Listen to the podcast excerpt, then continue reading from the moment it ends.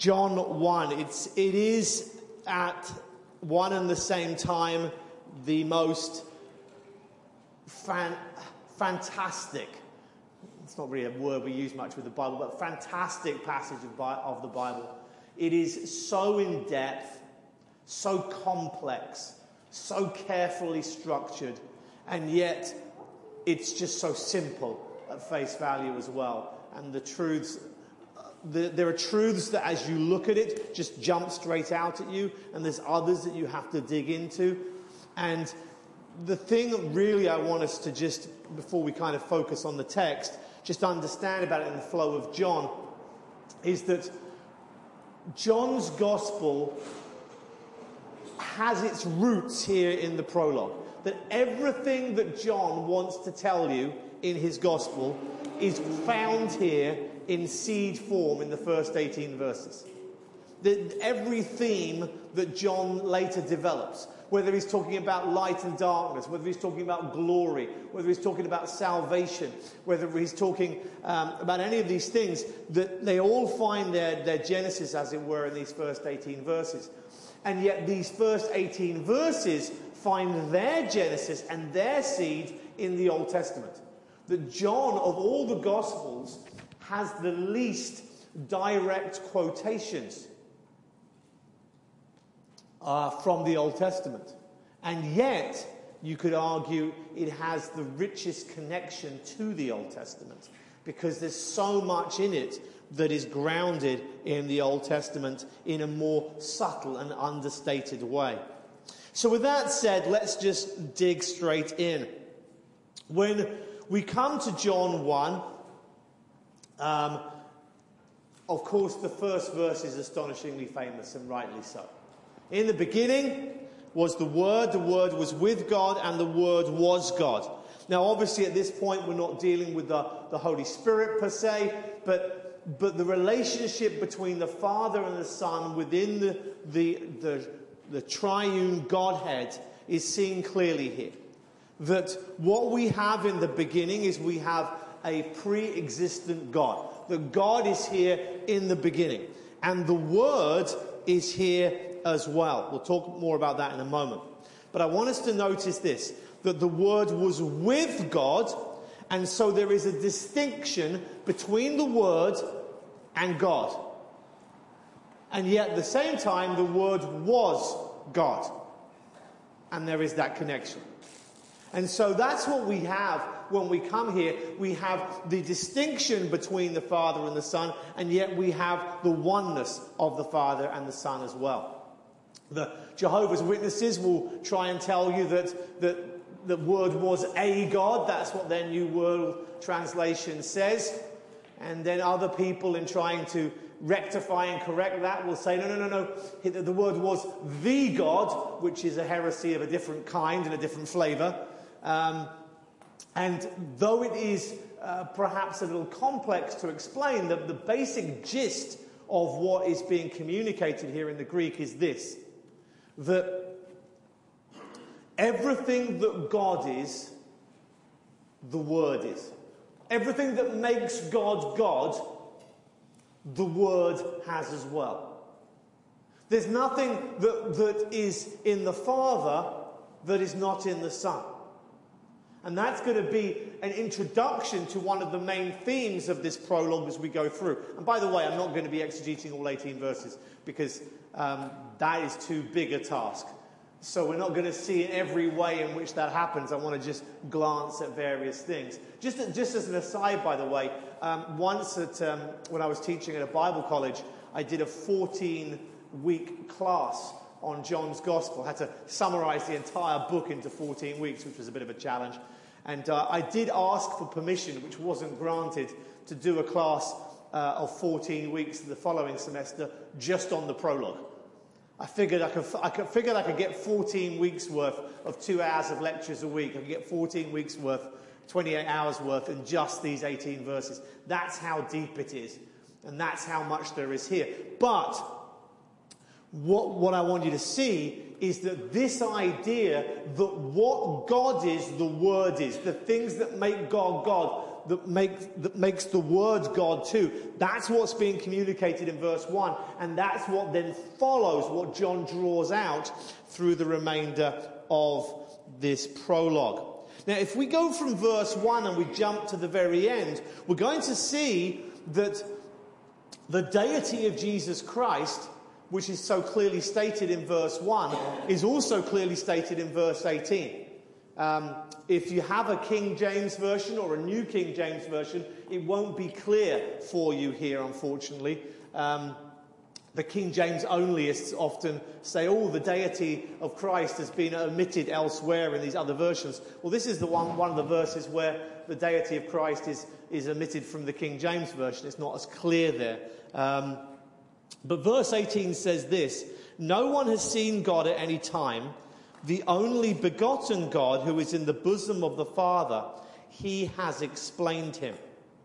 So, this is one of those expressions. I remember hearing this as a kid every Christmas, it being read out, and, and never really getting it. Just, just always being confused by what the verse meant. So, let me just, you know, and, and, I know there are many who struggle, you know, I struggled with it many years after my salvation as well. So I'll take it step by step and walk you through it so you fully understand it. Starts off with no one has seen God at any time. Now, what we have in verse 1 and verse 18 is we have these bookends we have this inclusio that holds the prologue together the deity of Christ in verse 1 and the deity of Christ in verse 18. So the elements of verse 1 are here in verse 18 as well, in that the word is distinct from the Father, distinct from God, and yet the word is God. Okay? So in the first portion here it says that no one has seen God at any time, and that is clearly speaking of the Father. The distinction between the Father and the Son in verse 1 is here in verse 18 as well. Because obviously people have seen Jesus. Okay? So no one has seen God at any time. Now, I can't just brush this aside. I have to mention this. But isn't that fascinating for how we look at the Old Testament? When God manifests himself in the Old Testament, he is seen. And yet no one has seen him at any time. At any time. It specifically says that. It doesn't say recently. It doesn't say in the last few hundred years. It doesn't say since you were really naughty and Ezekiel told you that I left the temple. It doesn't say that at all. It says at any time. Nobody has seen God at any time. There is something, there is something definitive here. Why? Because when God manifests himself, even in the Old Testament, that what we're seeing is a manifestation of the second person of the Trinity and not of the Father. The Father is spirit, and he isn't seen physically. And so no one is seeing God at any time. And then he says this the only begotten God, that's the old expression. Other versions will say the one and only. Um, the ESV says the only God. The idea is not one of, uh, of, of, the, of the phrase only begotten, is one of uniqueness. That there is a uniqueness. We, we see the, only, the expression, the only begotten Son. For God so loved the world, He gave His only begotten Son. Right? The idea of that is not begotten in the sense of He was created, but begotten in the sense of uniqueness. That this is the one who is unique. Because we know that God has other sons. Right? Israel's called a son of God in various passages. We see in the middle of this passage that we are given the right to be called sons of God. So he clearly has, he, he, clearly in different contexts has more than one son. But there is the son that is unique. The son that is unlike any other. The only begotten son. So here when it says the only begotten God, what it's saying is there is a God, there is a unique God. There is a God here who is unique. So we have the Father, and the Father is distinct from the Word, and no one's ever seen him. But there is this unique one who is God and yet distinct from God. And he is unique in that he is unlike what we might expect. In what way, I hear you ask? In the sense that no one has ever seen the Father. But in a very distinct way, this one, who is specifically again called God, he has explained him, or he has made him known. He has shown him, he has revealed him. The idea is this is if you can't see the Father, how do you know him? You look at Jesus. Why? Because though he's distinct from the Father, everything that makes the Father God makes the Son God. Do you understand that? So Jesus here is in verses 1 and in verse 18 is fully God, yet distinct from the Father, and the, this distinction and uniqueness of the Son means that he is able to reveal the fullness of God so that we can see God in a way that we could never see him before. That's the majesty of the incarnation. That Christ allows God to be seen as he was never seen before. And that really is predominantly the theme of this prologue. We see in verse 3 that Jesus is the one who created everything. All things came into being through him, and apart from him, nothing came into being that has come into being. Literally everything that has ever been created was created by Jesus.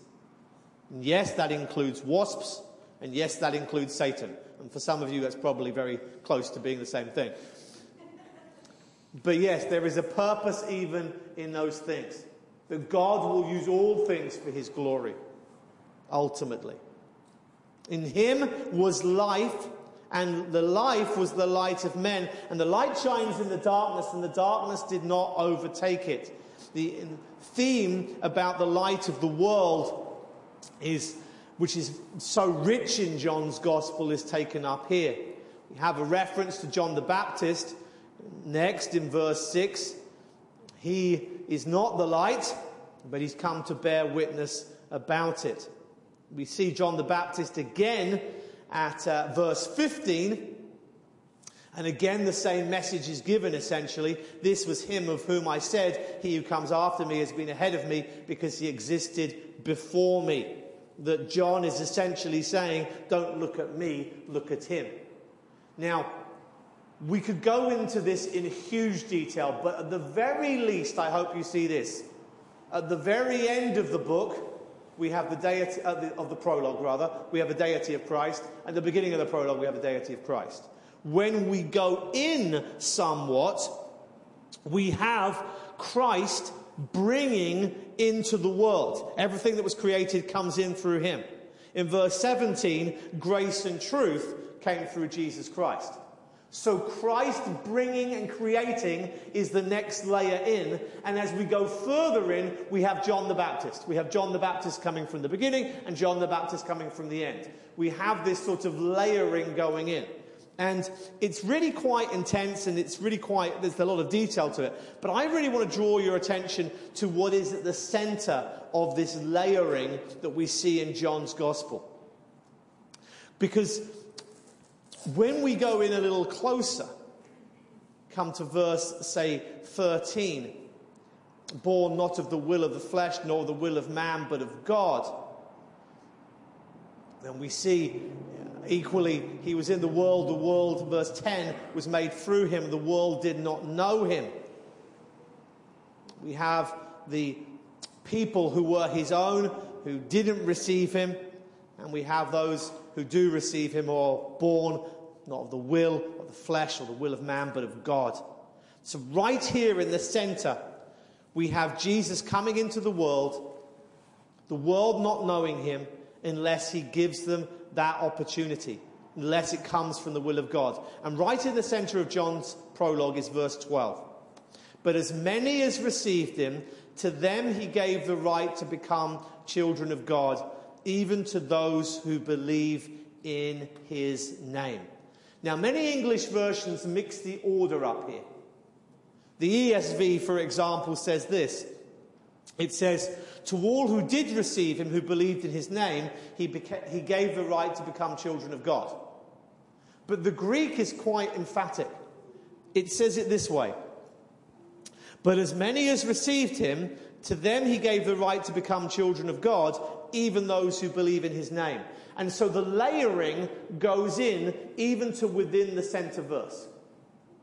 At the beginning of verse 12, many has received him. At the end of verse 12, those who believed upon his name. Who are the ones who receive him? They're the ones who believe in his name. It's the same thing. And this is crucial because this is right at the heart of the prologue. This is the centerpiece. All of this layering focuses, focuses us on the middle. And if we believe in him, then we receive him. Now, this is very, very important. In many Christian circles today, they will say, well, believing in him and receiving him are essentially the same thing. On that we agree. So, if you believe in Jesus, you've received him. The danger of that is that we then are saying, if someone says, Well, I believe that Jesus existed, I believe he may have even died on the cross, he may, he may have even been God, I kind of, I believe these things. Well, the demons believe and they shudder. And the danger is, is that so many in the Western world in particular over the last generation or so have equated some form of belief with a receiving of Jesus. I think, in light of what John then tells us, we spoke about this a few weeks ago when we were dealing with, with a, a similar situation in the book of Daniel. We turned to John 2, saw Nicodemus and how Nicodemus believed. He had some kind of faith. But Jesus said to him, You need to be born again. Your, your faith is an insufficient faith. It's not a saving faith. And so I think it's better for us to look at it the other way around. For us to truly believe in Jesus, we have to receive him. In other words, define the believing by the receiving, don't define the receiving by the believing. What it's saying is, for you to believe in Jesus means to have received him. And it is only to those who have believed and received that he has given the right to become children of God.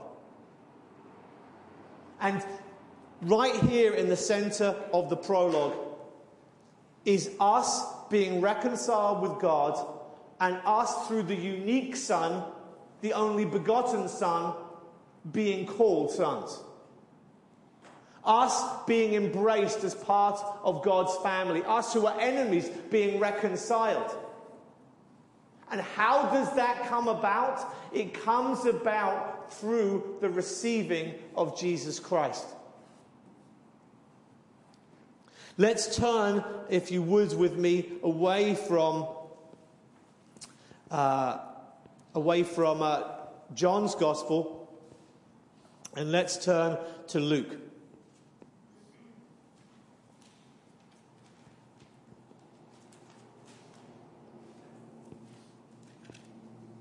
Luke chapter 2.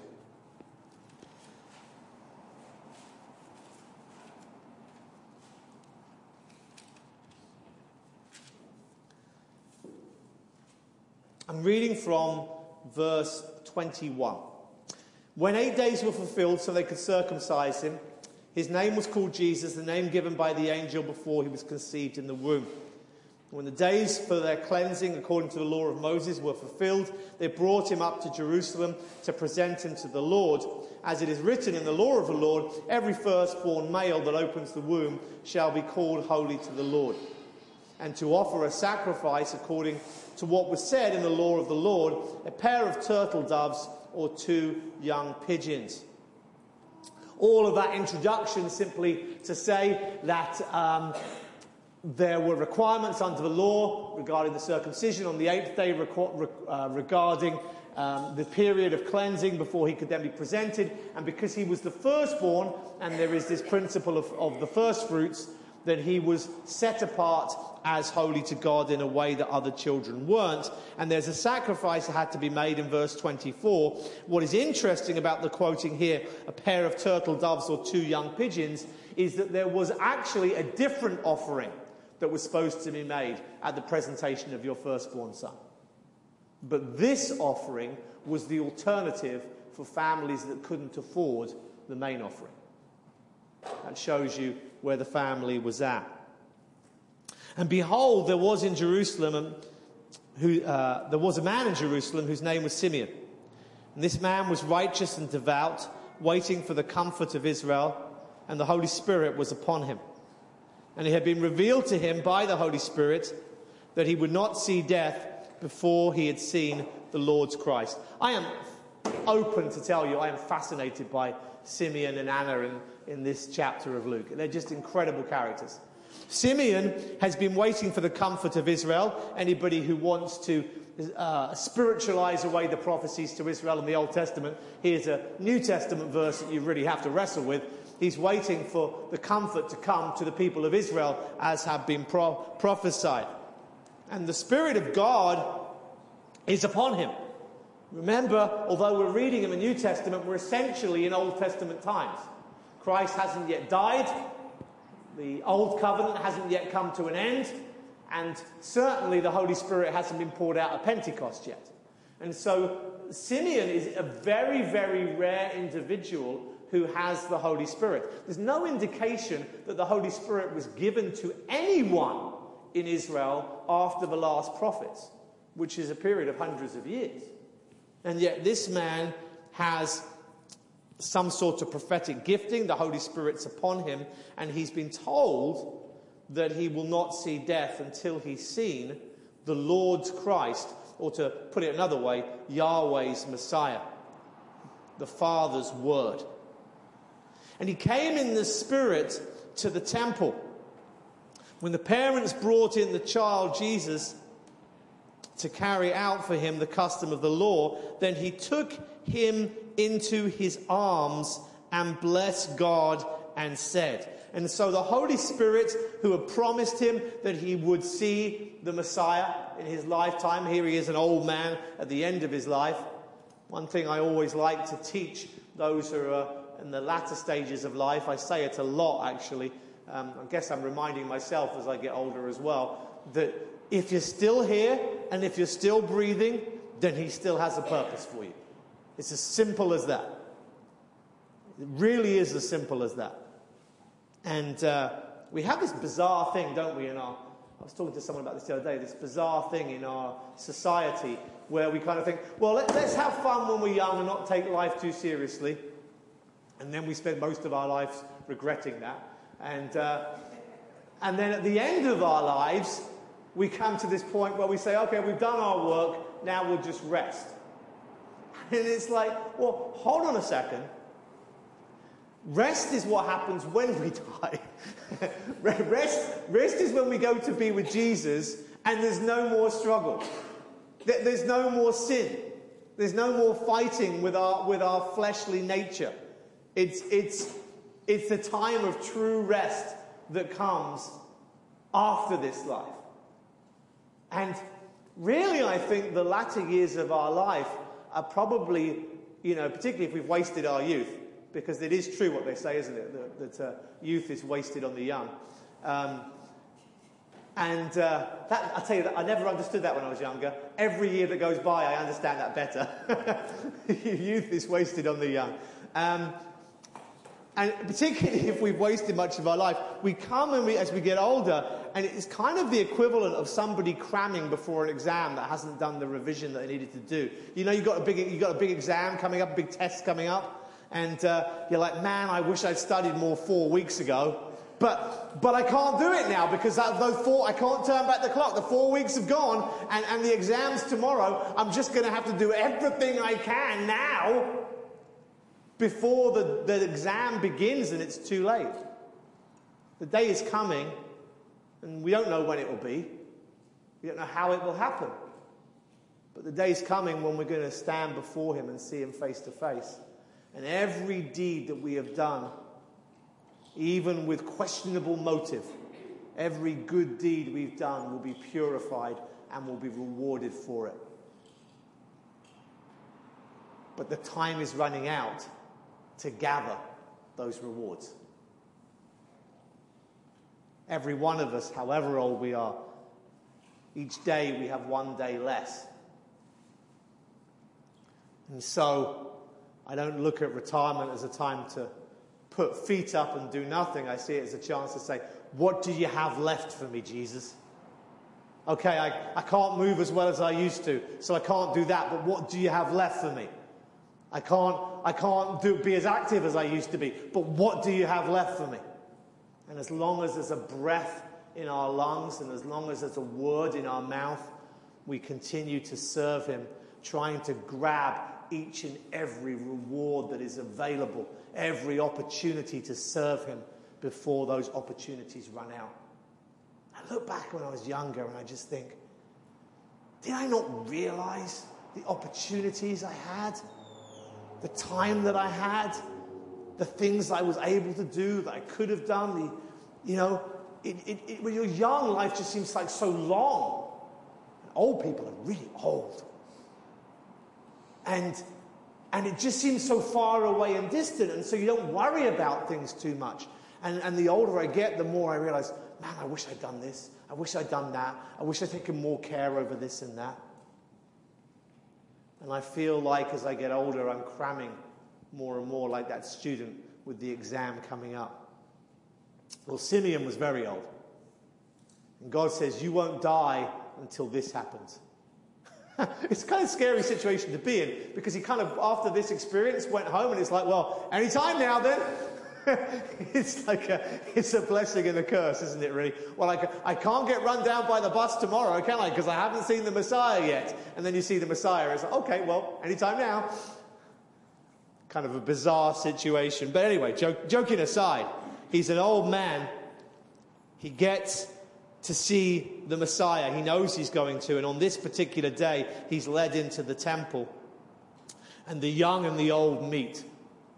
This incredibly old man meets this incredibly young child. My, I loved my grandfather. He was such a special man in my life. And when my firstborn son was born, my grandfather was kind of very much at the end of his life. And he, would have been at a similar stage of life as perhaps Simeon was. And my, my eldest boy, Tim, would have been about the same age that Jesus was here. And we have one photo of him holding his great grandson before he passed. And that's the kind of situation that comes. And so they come in. Simeon, by the Spirit, is there at that day, and he takes Jesus in his arms. And we'll come back to that in a moment. But he says this Now, Master, you are releasing your slave in peace according to your word. In other words, I know I can go now because you've done what you said. And I love the phrase in peace. There is something that has been accomplished in taking up this young child that it brings peace to him in a very real way. And he tells us why. For my eyes have seen your salvation, which you prepared in the presence of all peoples, a light, see what we saw in John there again, for revelation to the Gentiles and for the glory of your people Israel. His mother and father were marveling at the things that were being said about him. Simeon knows who it is that he's seeing. He's been waiting for the Messiah. If you're told by the Holy Spirit you will see the Messiah before you die, what, what part of the Bible do you think you're going to be most interested in? What topic do you think you'll be studying the most? What verses do you think you'll be memorizing most? This guy is going to be studying anything and everything about the coming Messiah. He's going to be memorizing verses. He's going to be going to the temple, asking the rabbis, asking about the Messiah, learning all he can. And we know he's a devout man. It says that specifically. He's a believer. He's waiting for the Messiah to come, and he has been for a while. So he probably knew a lot about the Messiah beforehand, but certainly he would have done. And when he looks at Jesus, just a babe, he says, My eyes have seen your salvation. He uses the two words that we saw in John light and glory. He knows that these three key elements that John focused in on salvation, light, and glory are the things that associate the Messiah. What I want to end with today is this. What Simeon does And I, I don't know if the connections. That, sometimes it's hard to discern echoes. Sometimes with the with the uh, with the New Testament, it's hard to know exactly which book was was written first. But we're pretty sure Luke came before John, and you know, I don't think there probably were any echoes here. It's just they're talking about the same things, so the same things come up. But it's fascinating that in John we have salvation, light, and glory. Here in Luke 2 we have salvation, light, and glory. And there at the center of John's gospel, where we have light and glory in the outer layers, there in the middle is his salvation. All who believe, all who've received him, he gives the right to become children of God. And here is this unique one, this unique son, who's being held by this man who, who believes and who receive, has received. He knows that in seeing the Son, that he can go at any time. The implication of a text is that it's going to be imminent now. Maybe he went home that evening, rested his eyes, and never opened them again. He says, Your servant can now go in peace. There is a sense in which he took the Son, and he took the Son knowing that that meant that his death was going to come and yet he received him and he received peace. What he does is he takes the child in his arms and he takes everything that that child is and represents and everything that he brings. And that, I think, is one of the best explanations, visually, as it were, of what we have to do to believe and receive in Jesus. You don't just say, I intellectually agree that there was a person called Jesus. You don't just say, oh, yeah, I grew up in the church and I know all these Bible stories. Of course there was a Jesus. I believe in a Jesus. You don't just get to look at Jesus from afar and say, yeah, and I believe that, I believe that, I believe that. That there is a sense in which you receive him and you take him up in your arms. That There's a sense in which you say, Here is this one that will ultimately bring about death. Deny yourself, take up your cross, and follow me. And I will receive him and all that comes with him. I will follow him and go where he has gone. I will associate myself with him and all that comes with him. And there are doctrines that I might find offensive. There are behaviors I may have to stop. There are things I may have to do that I don't want to do. Things I may have to change that I don't want to change. There may be things that are very offensive to me. And there'll be things that I just simply don't understand. But those of us who, by the will of God, believe and receive Him, we can do nothing but say, I was made to receive this one. And so we take Him and we hold Him with all of our uncertainties, with all of our doubts, with all of our fears all of our frustrations, and we receive Him. If this takes me to Gethsemane, I receive you. This takes me to Calvary, I receive you. If this doesn't resolve my questions, I receive you. If this means I have to make changes, I receive you. If this means I have to change, I receive you. If this means that I have to live this way. I receive you. I receive you because I believe in you. You are God's Messiah. That's what it means to receive Jesus. And the irony of this Christmas season in this country, not America uniquely, the same is exactly true in my country, my home nation as well the irony is this that it's the time of year that millions and millions and millions of people believe in Jesus.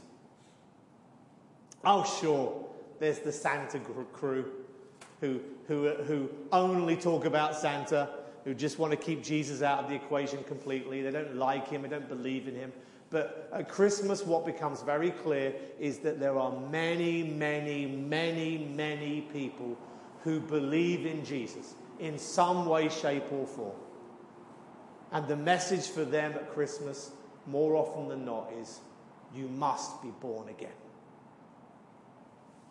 You have to receive him. You have to embrace him for all he is. Because let's be frank, so many people are happy to receive a Jesus who is born to a teenage mother when, they're, when they are, have no place to stay. And there he is in the swaddling cloths and in the manger and all these elements of the Christmas story. Oh, we like a bit of nativity scene. We'll have a bit of that. Angels come. Oh, we like that. Yeah, we'll have that. But then when Jesus starts saying things about leaving behind your sin, when Jesus starts talking about how you must deny your own family to follow him, when Jesus says that if you want to come after me, you need to deny yourself, take up your cross, and follow me. When Jesus starts saying these things, people struggle. We saw see that in John's Gospel. Jesus says, Unless you eat of my flesh and drink my blood, you can have no part of me. And people say, Well, this is weird. We, we, we, we don't like these things. This is weird. We don't want to, we don't want to hang around. We, we only came for the miracles. Here he was. He was, he, was, he was multiplying fish and bread, and we like that kind of stuff. But this is just weird. And so they stopped following him because he said things that were difficult and strange. And Jesus comes to Peter and says, Peter, what about you? You going to leave as well? And Peter says, Where else are we going to go? You have the words of eternal life. What had Peter done? He'd received him. He didn't understand at that point any more than the people who walked away. But he'd received him. He'd taken him and he'd held him and he'd received him. If we truly want to believe and trust with a saving faith and a saving trust, we have to receive Jesus as he is. In the world today, people are desperate to change Jesus to fit them. We'll have the Jesus, baby Jesus that's cool. We're, we're, right with baby Jesus. We don't like the Jesus who turns over the tables in the temple, unless that's a statement against churches, because we're all right with that. We don't like the Jesus who says difficult things. And so people adjust Jesus to fit in. You've heard people say the expression, well, you know, I, I, we like Jesus, but we really don't like that Paul guy. Well, the problem you've got is that Paul understood Jesus far better than you clearly did and you've actually rejected Jesus, you just recreated him in your own image. Receiving Jesus doesn't mean changing him so that we can receive him, it means us being changed by the receiving of him. And so, on this Boxing Day, so named because of the gifts and given inboxes. Let's make sure that we use any opportunities that God might providentially grant us as we speak about Jesus, as we speak about our faith to loved ones, to families, to friends, to people in stores and what have you, that we just have an opportunity to talk about believing in Jesus and receiving Him. Receiving Him as He is as he's presented in Scripture, not receiving portions of him that are palatable, but embracing the whole and trusting and believing that God will open the eyes of those he's chosen and called. Because when they're born again, they will be born by the will of God. And nothing can stop his will. Let's pray. Father, we do pray this Christmas that, we might see salvation. We might see people believing and receiving and becoming your children. Convict those, Lord, we pray, whether you use us or some other means, but convict those who have some form of belief